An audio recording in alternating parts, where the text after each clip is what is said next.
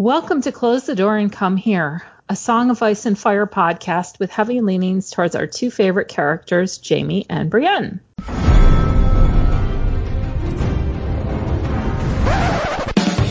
there was a bear there, all black and brown and covered in hair.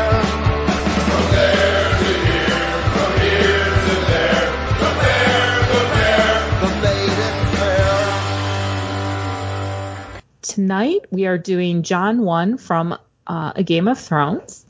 Uh, I'm Kama, and you can find me at Oxford Splice on Twitter. And tonight I'm joined with Lot Hi, I'm Lot, the Lady of Tarth on Twitter. Devin,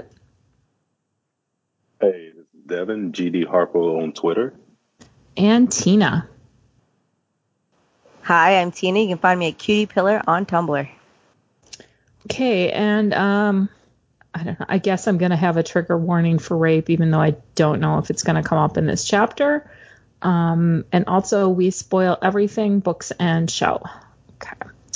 So um, basically, the chapter opens up with um, they're having the banquet uh, at Winterfell for the king and his family, and Jon, due to his status, is not at the high table with the Stark children and um, the royal kids. Um, and Jon basically, it sounds like he's taking advantage of the situation a little by getting drunk um, and telling him he's having a better time at the extras table.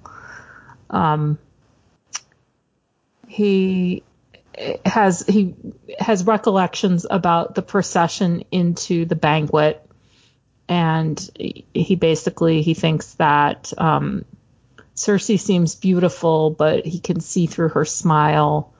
Um, Robert, he's very disappointed in Robert that he doesn't hold up to the legend. Um, I guess you know, fat, drunk Robert is just not that impressive. Um, Myrcella is crushing on Robb, and um, Jon kind of hates her a little bit for that. Um, doesn't think much of Tommen other than he's plump, and Joffrey seems um, haughty and is clearly bored by his surroundings. Um, it's interesting that he describes Jaime's clothes in some detail. Like he goes on for a while. He is so fanboying hard over Jaime Lannister. And uh, yes, he is. And Jon is very impressed by him and thinks uh, this is what a king should look like. yup. And the, Yeah. the the line that his smile cut like a knife. Exactly.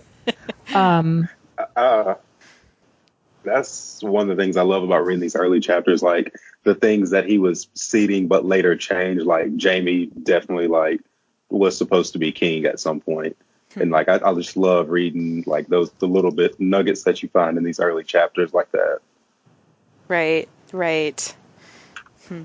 I really like the part where they're talking about Jon drinking and how everybody at the table's like goading him on to like drink more because they know that like he probably you know hasn't really gotten drunk before, so they're like, yeah, you're sitting with us today.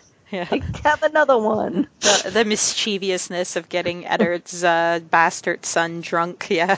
Yeah. it's like a game. You know, part I liked is kind of kind of got my heart a little bit. It was my son. It's his third birthday today, and it was talking about Rickon. I like he's three years old at this point in the story. Three.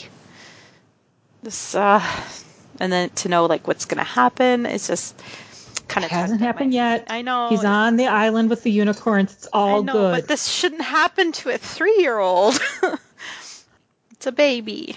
It's, one- it's like it's one of those things that makes me think like he added Rickon later, like late in the writing process, like add, like feel like he added him like so at some point later, like it wasn't he wasn't there from the beginning because he just seems so young to be like to be here at all. Right? Ugh. The fact that he's like a part of the procession and it says, you know, he's carrying himself as finely as a three year old can possibly manage.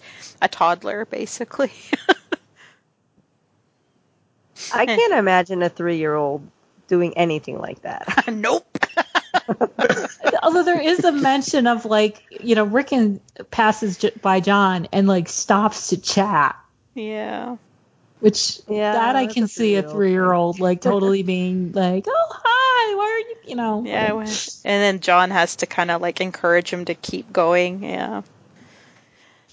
There was years ago, um, back before we knew Prince Edward or Andrew was a total perv. Um, he and his there's something going on. I think he and uh, Fergie were getting divorced, and they the whole part of that family was very much on the outs. And there was some procession, and unaccountably, Andrew and Fergie and their kids decided to show up, and the children were little, and they see their grandmother riding by, you know. And to them, she's their grandma because they were little, and they were like, they started running after her, going, "Wait for us, wait for us." Uh, uh, You know, because like they're little and they're, you know, they don't know. That just sounds cute. Yeah. It does, although it, the whole situation sounded well, and that the royal family is so bizarre. But yeah. um, let's see what happens. Oh, but there's there's a lot of mention. Um, there's quite a lot in here about ghosts, which I thought was interesting. Um, Jon's other um, silver lining to not being with his family is that he's allowed to have his dire wolf with him. So Ghost is like under the table and like facing off against other dogs. Um, and then Benjen comes by to talk to him, and um, Jon's bitterness about not being with the rest of his um, his I'm going to call them siblings because that's how they've been raised um, comes out in full. Um, and I thought it was interesting. Jon has Jon has sussed out the whole situation at the high table. I mean, he can tell what's going on with his father and Cersei and Robert. Um, he's quite astute about that. Uh, Benjen makes mention of the Night's Watch, and then Jon um, has been thinking about his future and asks to go with him when Benjen returns. And Jon knows where he he basically has already figured out his future.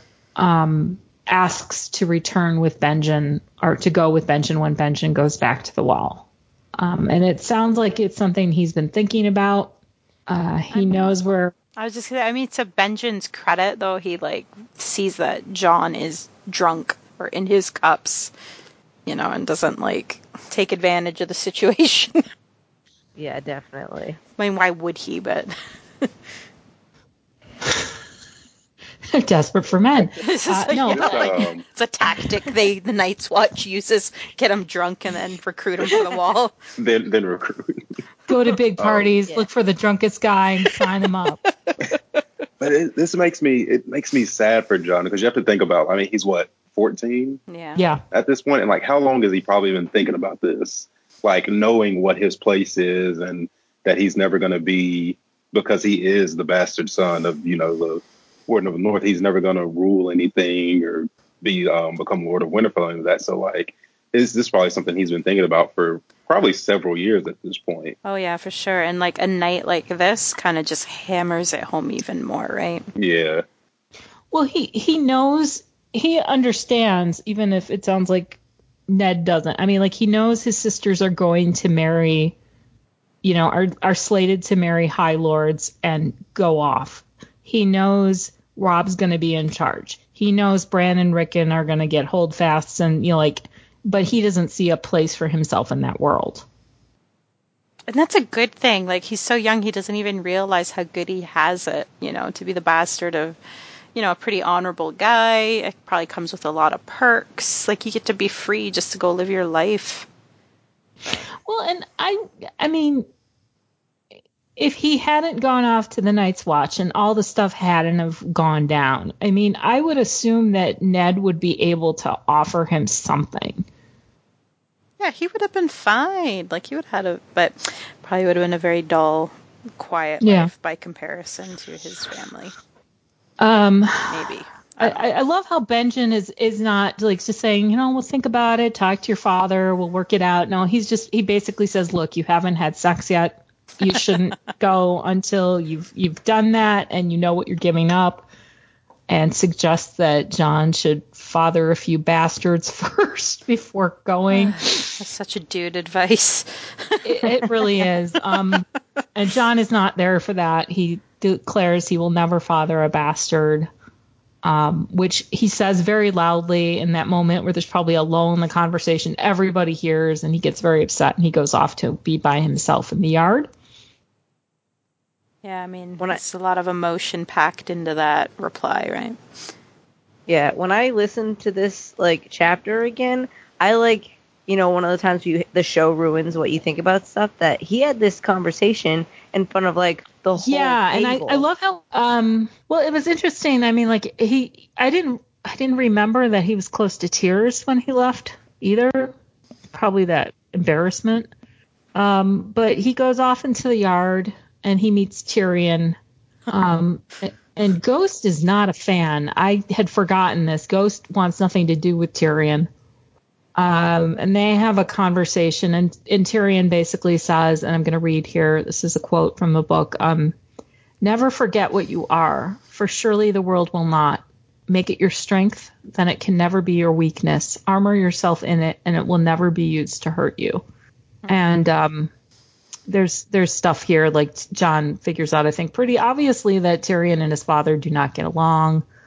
Um, He's drunk all the time. Do you get that? yeah. and then uh, Can we Oh, go not? ahead. Can we uh, please address the fact that he like does a rolling tumble off some balcony or something? yeah. I forgot how much this is all over the book with this whole Like Tyrion. is- George, what the fuck?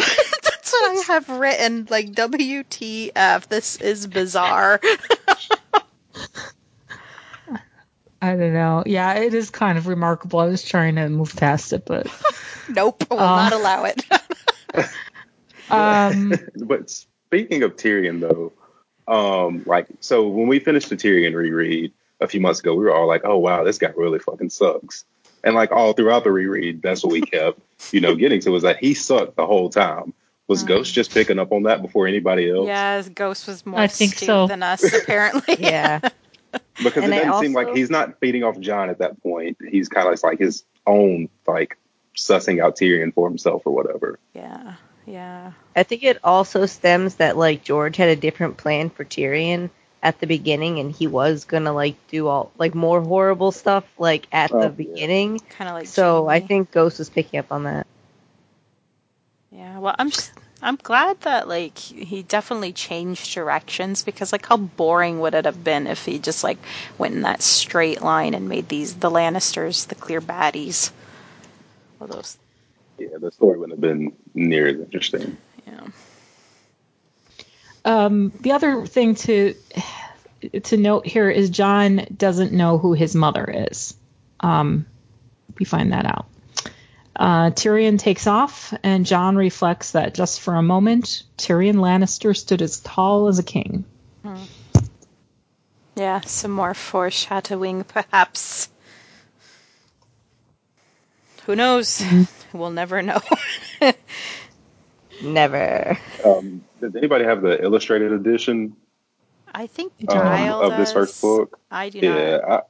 I, I love it, and like particularly this one. Um, Tyrion, his shadow, shadow stood as tall as a king. Oh, it's so well done. It's one of my favorite illustrations in the book. I gotta pick that up. Yeah, me too.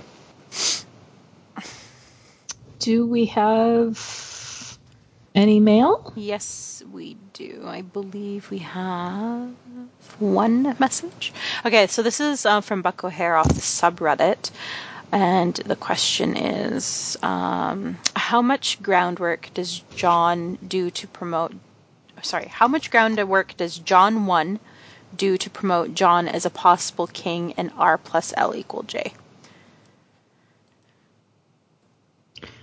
Well, I think it's interesting that even with John being pretty much drunk and bitter, he has a pretty good bead on who everybody is. People. Yeah, he can suss out people and when they're faking things and yeah. Yeah, like you said, Kama, like he's pretty astute, um, particularly with everything that's going on at the high table, um, and just knowing the work, inner workings of everything that's kind of going on. I don't know about the R plus L equal J. I didn't pick up on any hints there. Well, he doesn't know who his mother is, and that Yeah. seems like something that your average bastard, oh, I don't know, at least in this setting, you'd probably Would know. we well because it's probably it's unusual that he's being raised with his father and his father's legitimate children. Yeah. It, chances are he would have been with his mother or you know off somewhere. I mean that we find out later is a, one of the big problems between Kat and Ned. So Yes. that looking back seems significant. Does he know anything? Like, does he like has he been told that she's living or anything like that?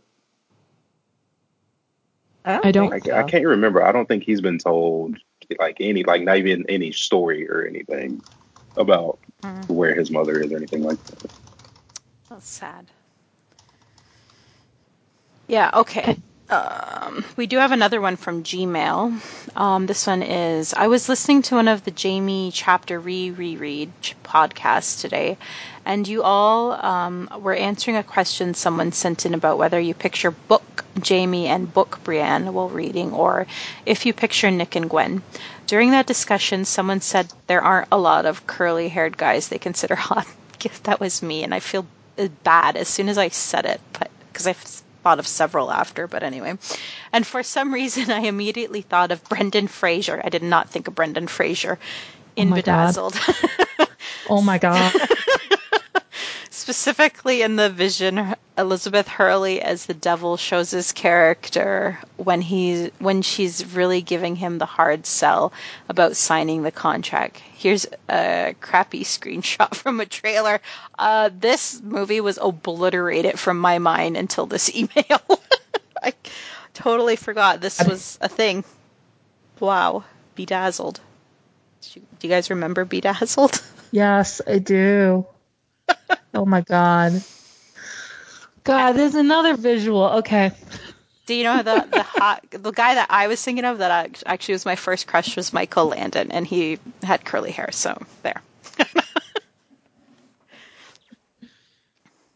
okay. Um oh yeah, and then also Chris Hemsworth as long-haired Thor. Yes. Yes. Agreed. Agreed. Okay, um I'm super enjoying the book chapter podcast. Thank you for all your hard work, Bethany. Thank you, Bethany.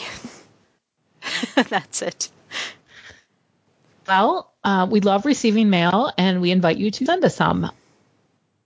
Please send us some mail. We are recording episodes ahead of time. You can send mail to us at close the door at gmail dot close the door and at gmail.com or send us questions on Tumblr at close the door and come here on tumblr.com. We are also on Twitter at Door Podcast, and you can also ask us questions on the Jaime and Brienne subreddit. A big thank you to our Patreons who help us with our hosting fees. Uh, you can find us there at patreon.com slash close the door. Please review us whenever, wherever you're listening to the podcast. I'm closing the door. Get out.